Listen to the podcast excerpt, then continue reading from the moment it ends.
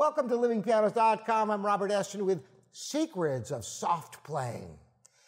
Did you ever try to play something softly and the notes just don't play? You're trying your darndest to create a beautiful line with a decrescendo and then notes just drop out and you wonder what's going on. Is something wrong with you or is your piano broken? Well, the secret is that it takes great energy to play softly on any instrument. If any of you have ever played in a symphony orchestra, and for example, there'll be a woodwind solo, a, clarinet solo, an oboe solo, a flute solo, something of that nature. It could be a French horn solo.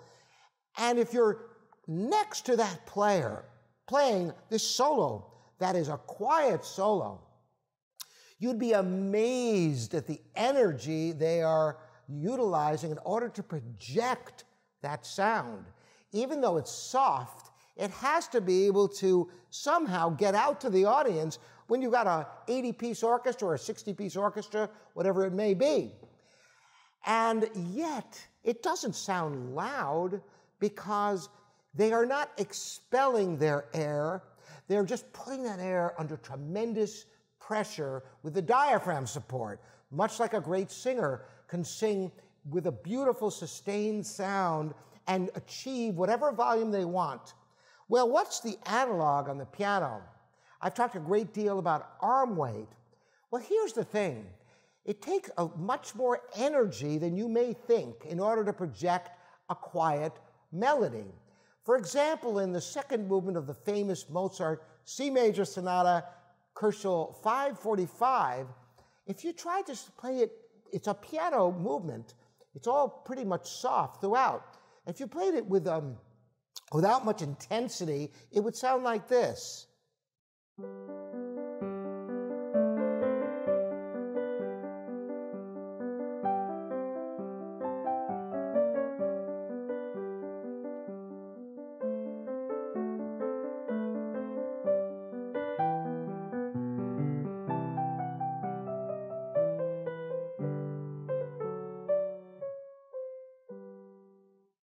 It's lifeless.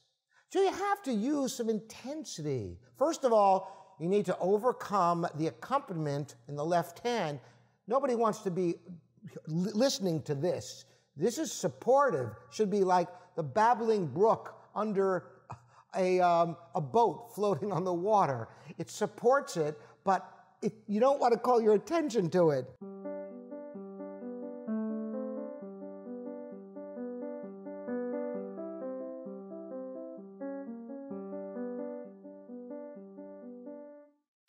Now, sure, this can be quiet as possible, and the secret to playing something like this very, very quietly is keep your fingers close to the keys and make sure the keys depress all the way. As long as keys depress all the way in one motion, all the notes will play on a well regulated piano. But to project the melody, you have to use a tremendous amount of arm weight. What do I mean by that? I mean that when you play that first note, you are actually holding up your whole arm with that single finger. That's right. That finger is holding up your arm. So I'm not holding up the arm with my shoulder anymore. And that way, the weight can be transferred from, from note to note, smoothly getting a beautiful line. And even though it's piano, if, if I played it loud, it would sound like this.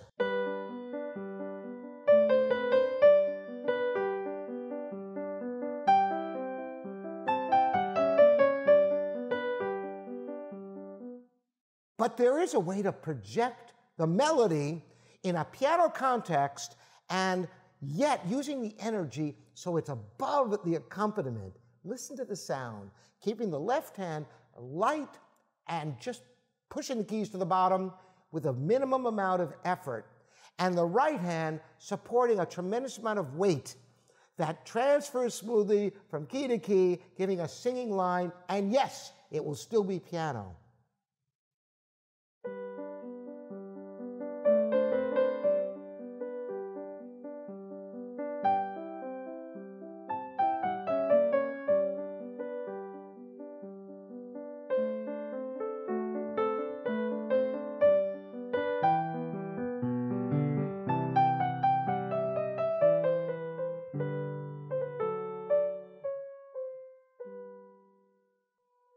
And notice, it's also possible to get nuance of phrasing, the rise and the fall of the melody as it goes up to the middle of the phrase and then descending to the end of the phrase, just like as I'm speaking to you. That natural rise in the middle and the coming down at the end. Music imitates life. And when I say life, I mean literally breathing. And you have to have that rise and fall. And you get the analog to the breath on the piano through the weight of the arm.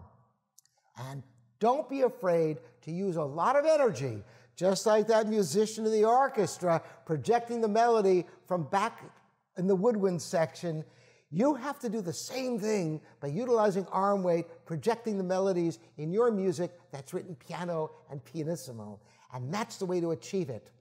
Let me know how this works for you. If you have questions about your piano, whether it's capable of this, you can email me, robert at livingpianos.com. I'm very responsive to comments, particularly on livingpianos.com, where we have a beautiful blog. You can post your comments as well as YouTube.